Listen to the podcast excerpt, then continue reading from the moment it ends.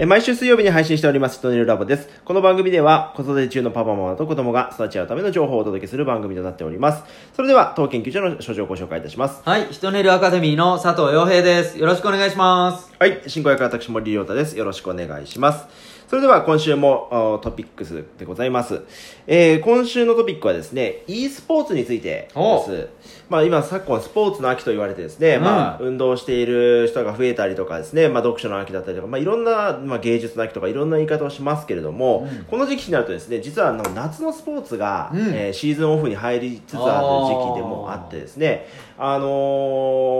ーまあよくこういうのね、なんかシーズンオフって言って、こうラジオ番組なんかは特にですね、あの野球中継がなくなる時期であって、改はいはいはい変期になってですね、うん秋から新番組が始まったりとかするんですけども、まあ、それと同じようにして、野球とかサッカー、まあサッカーは冬もやりますけれども、シーズンが終わったと同時にですね、今盛んになっているのは e スポーツという、うん。はい。こちらは何かと言いますと、まあゲームのスポーツでございます。うん。まあ、ゲームの中でのサッカーだったり野球だったりで、えーまあ、スポーツというので、まあ、スポーツ系ももちろんある、まあ、他にももちろんあるんですけども、うん。これの賞金がですね、1回優勝すると100万、200万のレベル。で、スポンサーがですね、ものすごいついていると。いうことで、今すごく注目を浴びていて、うん。まあ、あの、例で言うと昨年ですね、あの、パワープロっていうね、うん実況パワープロ野球っていうあの、昔からあるゲームですけども、あれの大会がですね、12球団全部あって、うん。ドラフト会議からえちょうどこの時期始まって、うん。で、それで、あの、実際にですね、シーズンを一通り野球で対戦ゲームの中でですね、していって、最後日本シリーズまでやってっていうのがあって、はあ。これに本物のですね、解説の人、プロ野球の解説の人が入ったりとか、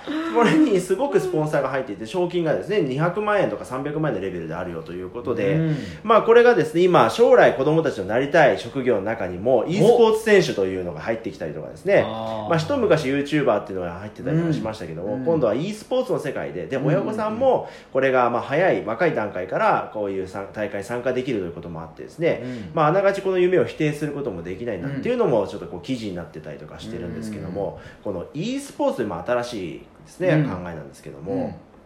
洋平さんはよくゲームとかされてましたか？僕はドラクエですよ。ああドラクエも今ですねブームになってますよねドラクエ大好きですよ。はい。まあ、こういうなんかゲームを介してですね、うんあのお金に変わっていくなんていうことも最近はあるんですけどもドラクエも最近ねあの何でしたっけあのポケモン GO みたいなああ、そうそうそうそうそう。今うん健康の方にシフトしていくっていうのもありますけどもこうさまざまゲーム業界でですねこういう取り組みがいろいろされてるわけなんですけども、うん。面白い。ああいいと思います僕は。うん。あのなんか否定されがちじゃないのそうですよね。うん。うん。でもこうやってプロ選手が生まれたりとか、こういうテクノロジーの開発によって新しい余暇が生まれてるわけでしょ、うんうんうんそれはそれでいいじゃないってね、うんうんこんななんかワクワクして楽しめることがあるんならあの新しい考え方でいいんじゃない？でもこのもしかして否定されるっていうのは e スポーツっていう名前かもしれないなと 体動かしてねえじゃんみたいなね。頭を動かすけどスポーツっていうイメージは体を動かすだからそこで体を動かしてねえのにそのゲームで楽しんで賞金も出てみたいなことは言われやすいのかなっうてん。だからまあその体を動かすことは別の余暇として楽しみ方としてテクノロジーの発達のゲームっていうのは全然どんなことがでできてもいいんじゃないのかなと思いますようねん。しかもこれ多分グローバルでしょ？そうなんですよね。世界の人とうんそういうゲームを楽しめたりするわけでしょ、うん。距離感近くなるよねって、うん場合あのね、それで、あのいろんな国の人と交流がゲームによってできるっていうのも、うん。一つの世界平和のあり方かもしれないですね。うん。うん。なんかなんか否定することでもねえかなって思いますよねおっしゃる通りでねあのゲームの世界はね今インターネットでつながって、うん。まあ、オンラインゲームって、まあ、もう結構もうずっと10年20年やってますけども、うん。ああいうのでこう世界の人とね関わるっていうことも増えてきてるってことを考えればおっしゃる通りでねすごくいいのかもしれないですね、そう。あのラグビーをね最近僕全然知らんくてはワールドカップでしょ？で今度大分に来て僕らチケット当たったから行けるじゃん。いはあれすげえ今ラグビーテレビ見るのもう面白くて、サッカーより面白いやんと思って あのガチンコ勝負でね、うんうんうんでこれなるほどなというふうに思ったのがああやってこうみんなで戦うっていうのが今あの 5G とかねそういうのが出てきた時にそれこそゲームでそれぞれが自分のなんかこう動きの中でなんか世界各国の代表が集まって自分たちのチームを作るとかできるわけや、うんうんうん。仮想スポーツなんだけどこれはやっぱスポーツの楽しさっていうのをあの体を使わなくても体験できるっていうのはスポーツの一歩手前でできるなと思ったのよ。うん。意味わかる、はいはいはいはだから僕は最初ラグビーっておっかねえな危ねえな怪我しそうですぐ耳痛くなりそうだなとかそんなイメージがあったんだけどそれ今僕はできないんだけどラグビーを e スポーツで体験すると僕はラグビー選手になれるかなとかね、いうん。自分の夢を違う形で叶えてくれる手法ができるっていうのも面白いなって。ああなるほど。疑似体験って言いますそうかねそうそう。そう、ほんでやっぱり体を動かしてやりたいなと思ったら実際にやってみればいいわけやんか、うんうんうんうんうん逆にその疑似体験のレベルを一個手前に持ってきて興味を持たせるっていうのは階段を作ってね行く戦略ではすごく使えるんじゃないかなと思いましたよ。あのおっしゃる通りでね今その辺の疑似体験ができるということで VR でね、こう実際にピッチに立ってやってるとかねああいうのも出てきましたからね。うんうん。うんまあいろんなこう楽しみ方がある中でそういうこうスポーツに入る一個手前としていいっていうことを考えとしてあるってことですね、うんうんなるほど。はい。まあそういう e スポーツなんかもね、最近は出てきているというニュースからですね、いろんなスポーツのお体験についてのお話も、えーしていただきました。はい。では続きましては、シトネルタイムでございます。えー今週はですね、えー4歳の女の子のお父さんからでお悩みでございます。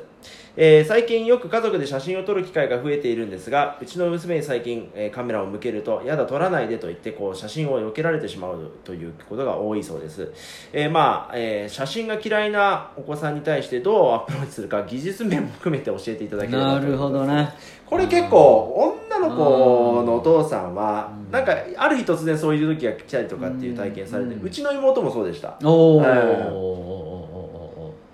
おまあ、なかなかその状況っていうのもね想像できますね。それはね。よくある話でもあると思うんであのまずはねあのプレッシャーになってる可能性高いんですよ、うん、いい笑顔をしないといけないってストレスなんですよね、なるほどなるほど、うん、であお父さんの思い通りにならないといけないっていうのもストレスになるわけ、例えば自分が好きで自分のことがこう認められててで自分をもっと取ってほしいっていう子は逆に取ってほしいって言うわけでしょ。でもプレッシャーがかかってるからうん。ストレスになるのでそれが辛いからもうやめてって言ってるっていうことなのでそのストレスの障壁を取らんといけないですよね。うん。だけどそのアプローチの仕方をお父さんがどうしてるのかやっぱ無理やりしてんのかとかそういうところでの判断がこう出てくるんじゃないかな。なんかよくあるのがほらほらこっちこっち向いてみたいな。ああいうのですよね。そうそうそうそううんそう。うん。そうやけどそれもまあまた始まったみたいなね。えたまちゃんじゃねえかなそれって。たまちゃんのお父さんでしょ？え あダメちゃんお父さんもそうですよね。そうでしょうんうんうん。うん。うんちびまる子ちゃんのあのあのたまちゃんは写真嫌いなんだったっけ？いやいやもともとはそんなんじゃなかったですね、うん。なんかきっかけにしてすごいお父さんが写真にはまり始めてっていうなんかそんなストーリーだったとうん思うんですけど。うんうんうんまあどうでもいい話だけど。でもあの状況ですよねそうまさに。あの状況だよね。うんうん、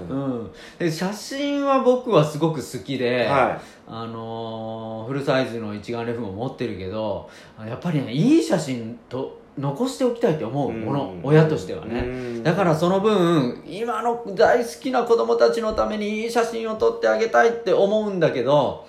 それがねやっぱあのプレッシャーになりすぎてる可能性があるからちょっとこう自然にしてる写真を撮るお父さんっていうのかな、うん。自然体を狙うお父さんに最初変わってみてもいいかもしれない、うんなるほど、うん。だからそのカメラ目線ではないものですね。そうそうそうはいそうそう。そう、はいういう写真ってなんていうかって生きた写真っていうの。うんでそれかっこいいよくね撮ってあげると子供が「見て見て」って言った時に「いやいい格好だねいい表情だね」みたいな「あなたの自然が素晴らしいんだよ」って伝えられた後にうん。例えばじゃあちょっとこっち向いてとかいうのを受け入れてもらいやすくなるとかね、うん。うん。う